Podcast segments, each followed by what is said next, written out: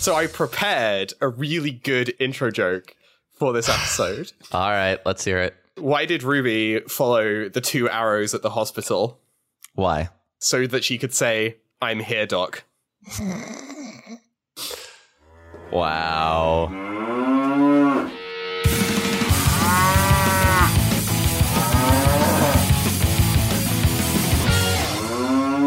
Hi, Sam. Hi, Sean. How are you this week? Oh, I'm great. I finally shipped the the background jobs for crates.io. Cool. It's been in production for um, more than two weeks now, actually. Uh huh. And how's it performing? Any issues? Anything you've cleaned up?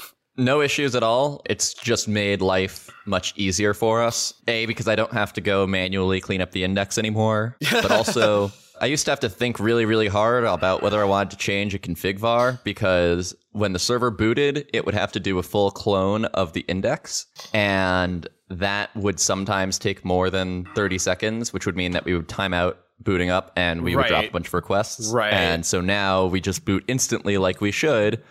And it's great. I have universally found in in my sort of like operations life that putting more things in a background job is always a good idea. Like Yes. I mean, it's really funny. Mike Perham likes to call me Sidekiq's number one piece of marketing material, and largely that is just because I'm like, put things in Sidekiq, it will make your life easier. And so now that you Right. have a like Sidekiq alike, I guess you you Delayed sort of job alike. yeah delayed job alike. I guess you uh, libraryified it, right? So it's actually like Uh, I'm I'm working on libraryifying it. It will probably have 0.1 out by the time this episode is released. sweet. I decided to call the library Swirl because I was looking I was looking for any any fun words that could uh, that were like diesel and background. And Uh-huh. apparently, if if a diesel engine uses indirect injection, which I have no clue what that is, but it sounds kind of backgroundy to me, uh, the the chamber it uses for indirect injection is called a swirl chamber. So Nice. hence the name. So let me ask Um, you: Is your library built on top of Diesel? Is it built on top of Raw? Because you're just using Postgres as like the backing store for your background jobs, right? You're not Yeah. introducing like a Redis or some other like highfalutin queue database.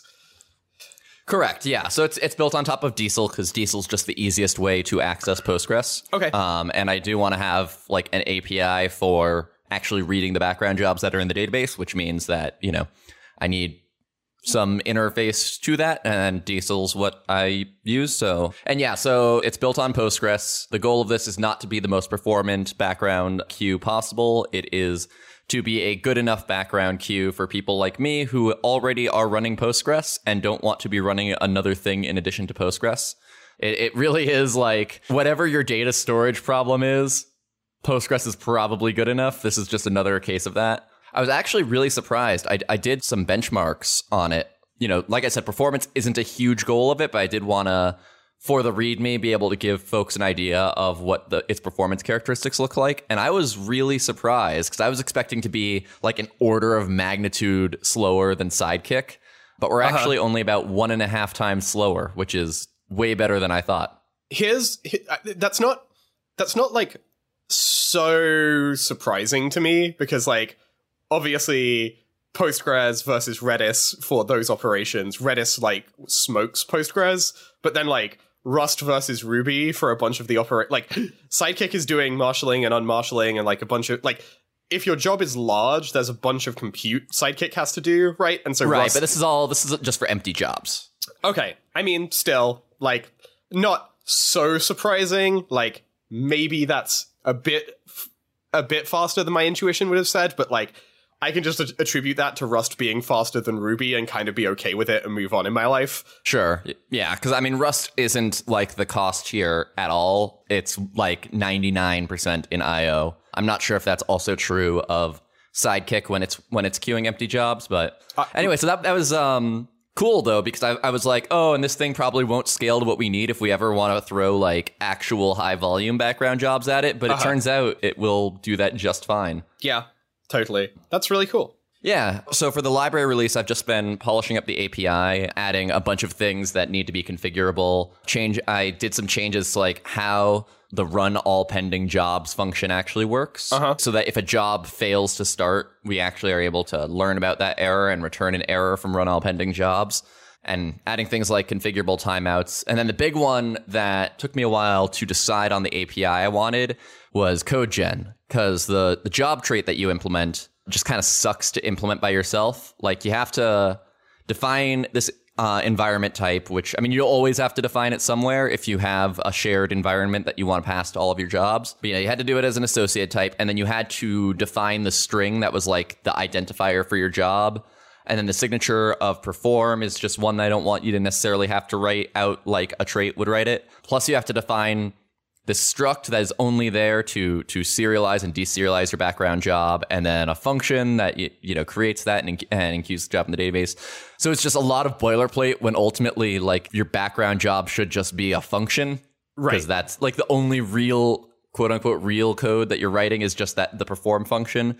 So I ended up settling on this API where you just write a function. Uh-huh. If the first argument to the function is a reference, then that's your environment type. We assume that is the type that you want to be stored on your runner and have that passed to all of your jobs. And then all the other arguments are just the arguments to your job. And basically what this will do is it'll generate a struct for you create a function with the same name that takes all of those arguments except for the environment and returns an instance of your background job so you can enqueue it and then defines the, the job implementation.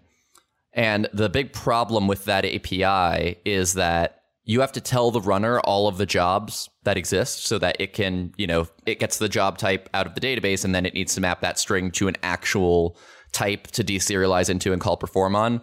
And one thing that's different about this API is before, since you were defining the struct that got serialized manually, the name of that struct was very clear and obvious. But with this new API, it's reasonable. Like it'll end up just being we create a module with the same name as your function. So it'll just be like your function name colon colon job, which is like reasonable, but still kind of funky. And you have to know to look up that up in the documentation. So then I, I started to wonder, you know, what if I could make it so you never had to tell the runners about the jobs? Uh huh. There's a there's a crate out there called inventory, Okay. which uh, has a proc macro. I want to collect the this struct. And Uh-huh. then other people can invoke that macro and say, here is an instance of that struct, but this is all compile time. And then at runtime, you could say, all right, give me all of the instances of those structs. So uh, what it does is it uses another crate called CTOR, which basically defines a function and tells that to get linked in the CTORs section of your binary. So basically, it just creates a function that gets run before main Okay. What does CTOR stand for? constructors. Oh, okay. Gotcha. It's used for for C++ constructors. Okay. Is what it's basically static C++ variables that couldn't be inlined. Like singletons, for example. Yeah. Okay. Exactly. Gotcha. gotcha. But yeah, so basically we have this function that runs before main and then puts all of these in a mutable static linked list. And so the thing that we actually store, we so we have a macro basically that takes the name of a job and will construct the v table of that job and then, you know, just stick that in this linked list. And then when we're constructing the runner, we just look through the, uh, all of these entries for all of the jobs that have the envi- uh, correct environment type, which we can never like actually get the type back. We only have the type ID because, you know, this is at runtime, so types don't exist anymore. But it's enough for us to, when we know the actual type, say, did this vtable originally have the correct type? So we grab all the jobs that have the right environment type and then basically turn that vtable back into an actual thing that can be used to deserialize and run jobs. And then you still have to tell the runner, technically still have to tell the runner that the job exists because something has to invoke this macro. But the big difference is instead of you tell the runner that the job exists when you construct the runner, you tell that the job exists when you define the job. And if it's happening when you define the job, we can just generate that for you since we're generating the job anyway. Right, and so you end you end up with like all the jobs are registered for you at runtime through a compile time macro, so the user doesn't have to do anywhere near as much work. Is sort of like the practical upshot of this. Exactly. Yeah, and, it's an API that like doesn't, you know, the so the alternative would have been either I go, I went with an API where you still defined the struct manually, Uh-huh. or I went with an API where you you know you just registered the jobs with the runner like you did before, but I just document yeah, and when you use this macro, it's that that function colon colon job. That's the thing you register. But both of those are still defining your own struct manually. Just felt like too much boilerplate to me and the documenting, yeah, you, register function name colon colon job just felt like it was leaking its internals way too much. Is it still possible for a user to define their own struct if they want like more control, or like is there Yes. literally okay? So there, there, this is a thing a user can do if they need to. Yeah, I'm, I'm gonna. I mean, I don't want you to have to care about the internals of this Right. macro, but I am going to document it well so that uh, and and make it very clear. Like, if you don't want to use this macro, you don't have to, and I'll also make it so that you can register jobs with the runner directly. So if you don't want to use the life before main linker hacks, you also don't have to. But That's you cool. know. That's really cool. Nice. And so you're expecting to get a 0.1 hopefully by the time this podcast is out so the folks at home can check out Swirl. Yeah. Yeah, the repo is also public, so even if you, 0.1 isn't out by then, you can still go look at the state of everything. It's it's just sgriff slash swirl. Cool. But yeah, it's almost there. I basically just need to finish cleaning up a few things, add like customizable error handling. I also want to make it so that if your job says it takes a database connection, like if you just have an argument that is a, a reference to a database connection, we just give that to you from the runner's connection pool rather than you having to stick the connection pool on your environment. Right, because you can infer that you are a Postgres based job system, a user wants a Postgres connection, like you have some connections to spare, like job, here you go, here's a connection. Exactly. And very specifically, I want to do that, yes, because we the the size that you want your connection pool to be is determined based on the number of worker threads that the job runner has. Mm. Like the most reasonable default would be thread pool size times two, Right. because we need we need one connection to actually like get the job from the database, and then a second connection to give to the job. Right. And and you and I have talked in the past about how the jobs definitely want separate connections for all sorts of reasons. Yeah, yeah, yeah. Yep. The only interesting thing here, and in fact, this is already true for Crates.io, is not not that we're not that we're ever running jobs in parallel right now, but the interesting thing is like making sure stuff works okay if your connection pool size is smaller than 2x the worker size. And in fact, one of the really interesting cases, and this is why I want to share the pool between the runner and the jobs, is if the pool size is set to exactly the number of worker threads and say like only half your jobs require a database connection. So it can basically dynamically scale up or down the number of jobs it's running in parallel. If it's running, let's say you have four cores. So if it's running two jobs that require a database connection, it'll only run two jobs uh, concurrently.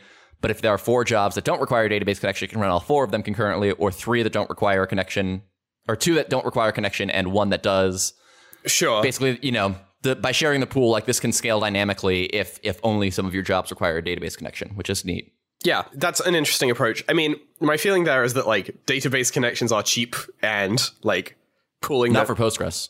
really? Yeah. Oh, TIL database connections aren't cheap. I've I've had more than a thousand concurrent connections on a single Postgres instance with no issues whatsoever. You were probably going through PG Bouncer then, which is a connection pool. Okay, possibly. Uh, no idea. And will sometimes lie to you about the number of ac- of connections it actually has open. Okay, I do know. So, for example, Crates.io, we know that we're going to have to, like, the number of available database connections is our main bottleneck, and that'll be the thing that we have to scale. But, like, on Heroku Postgres, the highest non enterprise tier that you can get only supports 500 concurrent connections. That's really interesting. So in the infrastructure setup I was using, it was just a Postgres on a single ginormous DigitalOcean node, and we had that connection count set really, really high, and there didn't seem to be any ill effects, and things were connecting directly. But whatever. Yeah, they mostly just use a lot of memory. Ah, okay. You can definitely set it higher than 500, like if you have full control over the server that you're on. But Yeah. 500 is a pretty common max for managed uh, instances of Postgres. Right. So I I was yeah, I was just saying that like in actuality, right, this was a node with I think 64, 128 gigs of RAM and so we could just jank that connection count as high as we wanted and there was literally no problem whatsoever. Which is Well, the cost you have there, right, is the more RAM that you're using for concurrent connections, the less RAM that can be used for your query cache. Yeah, I mean, again, there was no actual performance issue with this database server, but Right. like this was not also like super heavy, crazy production traffic necessities. Cool. Anything else on Swirl? I did have one really funny thing that had happened when we were trying to deploy it to production. I was doing some testing and staging and had accidentally set the number of jobs in the connection pool too small. Uh huh. Oh, and I'm trying to remember exactly what happened. Basically, we needed even more connections back then because the way run all pending jobs worked was like got a count of all of the available jobs and then just in a loop tried to spawn a new thread and ran them. So we needed the additional connection to get that count. And the connection would be released before the last job ran, but our, our connection pool size was set to one. And so the very first time it tried to run a job would happen before the connection got released back to the pool. And so it would just not be able to get the job out of the pool at all because it wouldn't be able to get the connection to even try. The way we had this set up, we were so we're using R2D2, which What is R2D2? that's a connection pooling library. Oh, okay. And errors in Rust can influence both debug and display.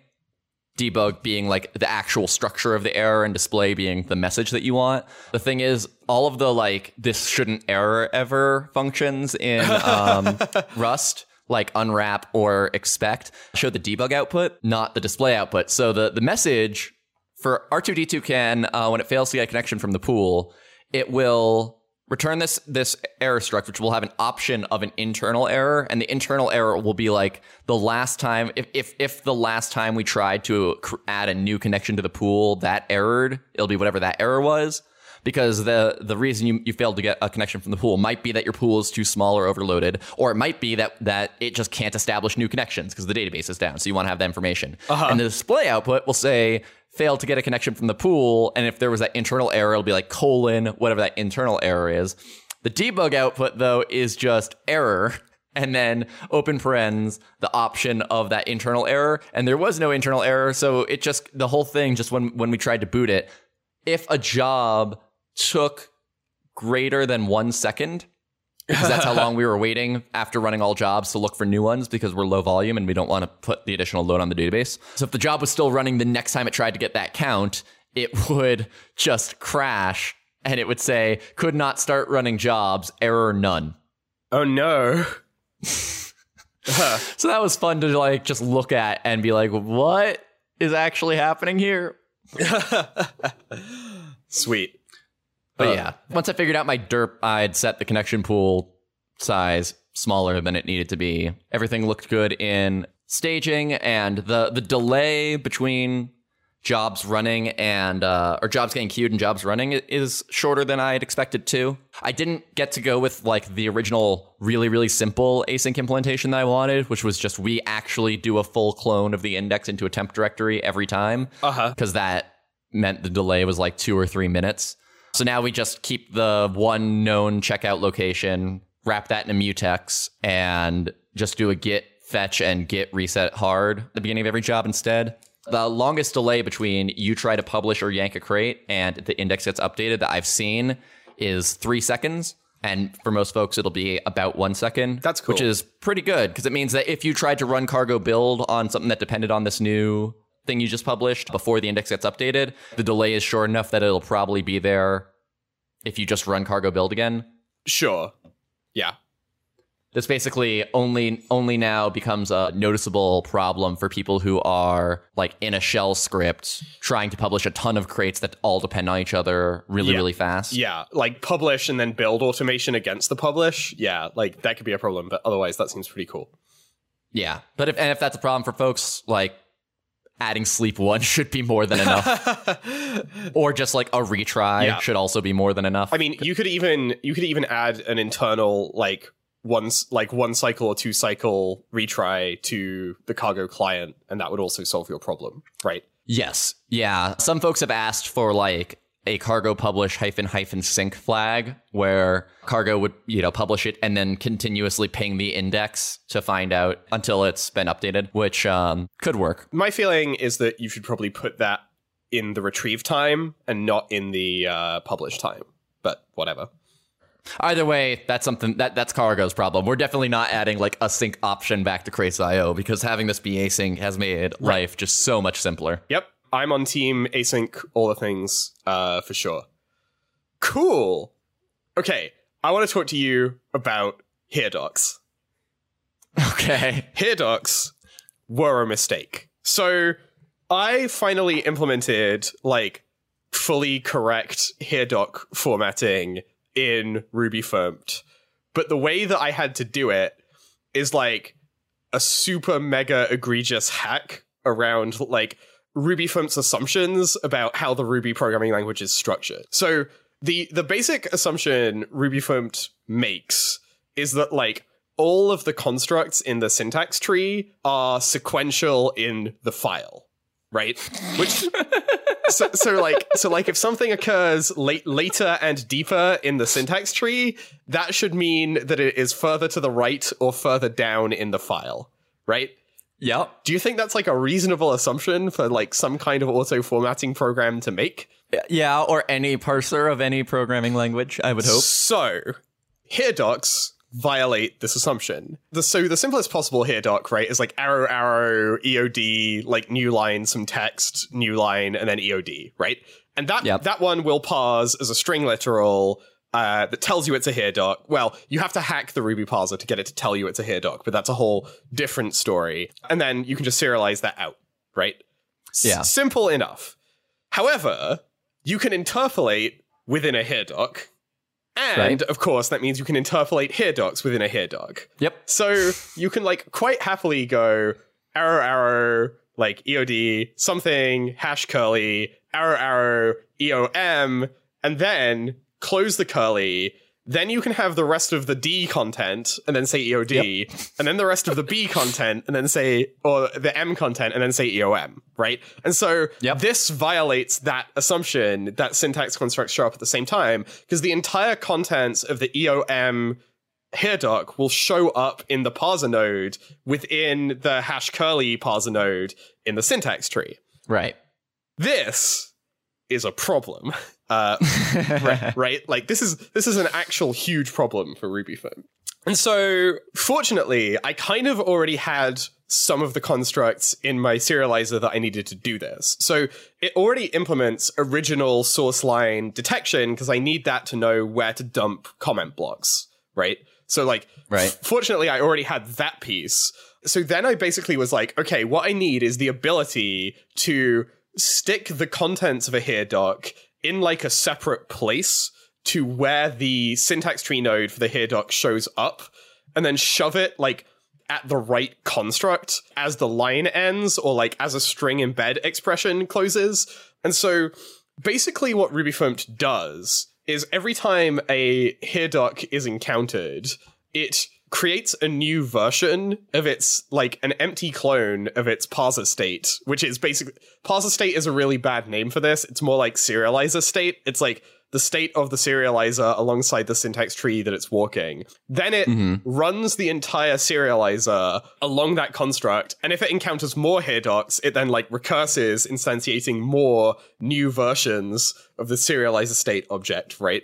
And then mm-hmm. when it encounters constructs that could possibly have here doc contents after them, so like a closing curly, a line break, like, you know, things, then it dumps like the next here doc in in like its stack from these like nested recursive parser states out.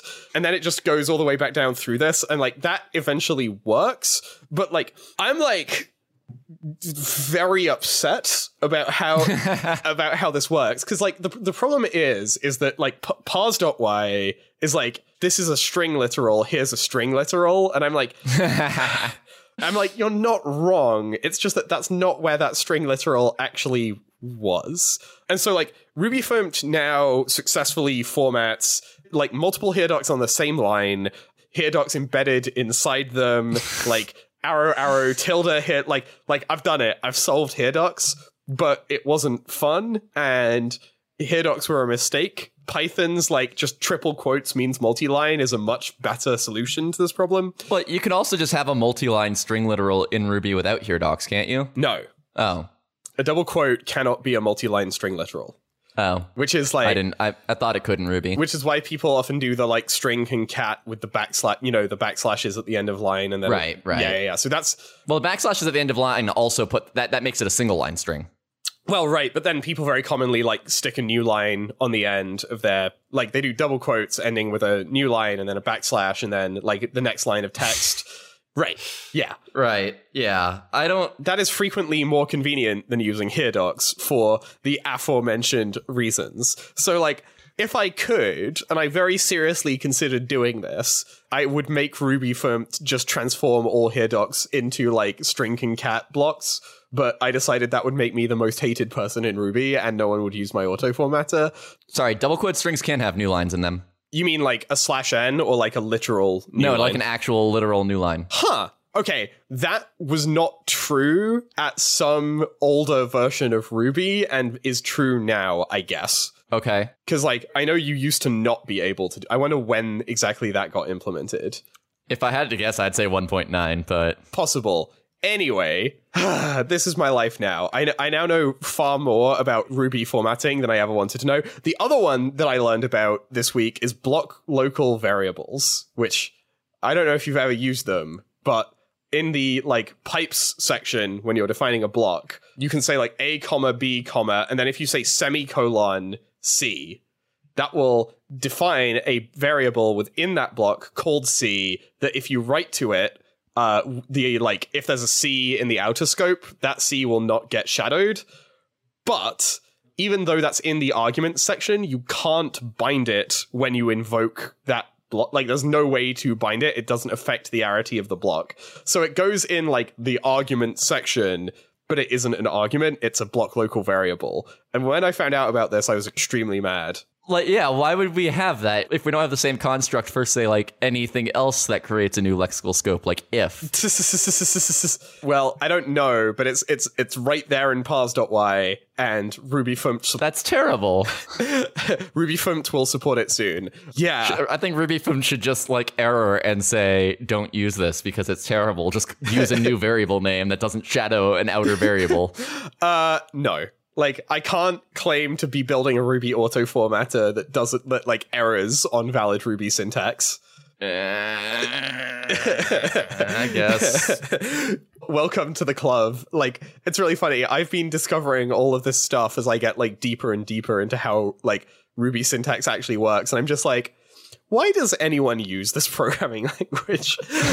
like, it, the thing is, the core of Ruby is actually really nice, and then you just find all of these edge cases in the parser, and I'm just like, what? What I want to, I really want to sit down with Matz and be like, why? Why did you do this? I love you, Matz. Right. But anyway, so Rubyfmt now officially went also went 0.1, which means it can run over the entirety of RSpec and not break a single test, which is really cool. Like, that's really Yeah. cool. I'm barreling towards a 0.2, which is when Rubyfmt auto formats itself, I don't get angry about any of the styling decisions that it has made, Wh- which to me is like a sufficiently far true north for the next iteration. And then I'm going to be like, hey, people, this is kind of now ready for you to actually try it in your editors. Please try it in your editors. Like, it's really funny. People are like, I'm putting it in my editor and it's doing all of these things I don't like. And I'm like, I agree with you. It's doing a lot of things that I also don't like. Like, right now, I would say it's about as close to a no special cases or it was i've started adding special cases. It's about as close to a no special cases like ruby auto formatter as you could possibly imagine. Soon there will be lots of special cases. Like for example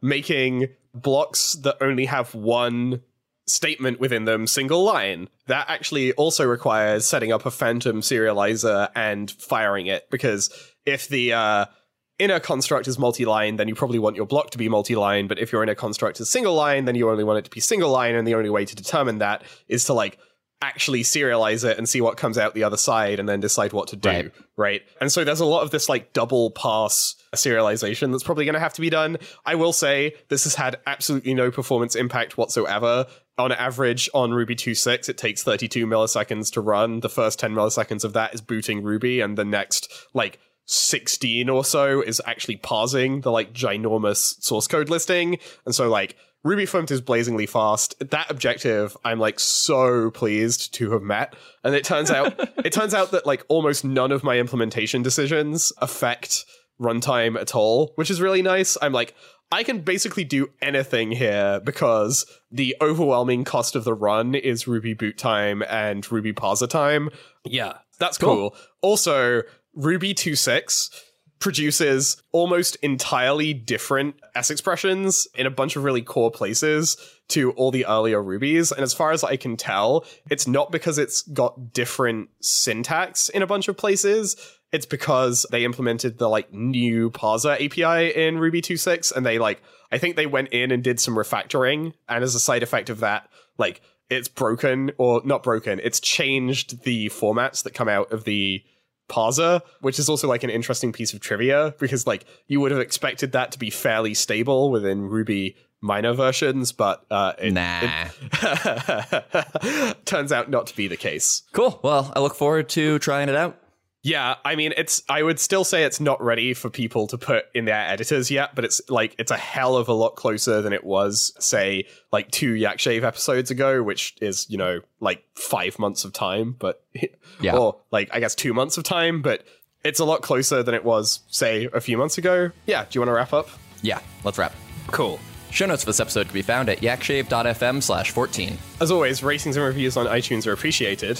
If you have feedback on this episode or any of our other episodes, you can email us at hosts at yakshave.fm, tweet us at underscore yakshave, or leave a comment on the website. Thanks for listening to the Yakshave, and we'll see you next time.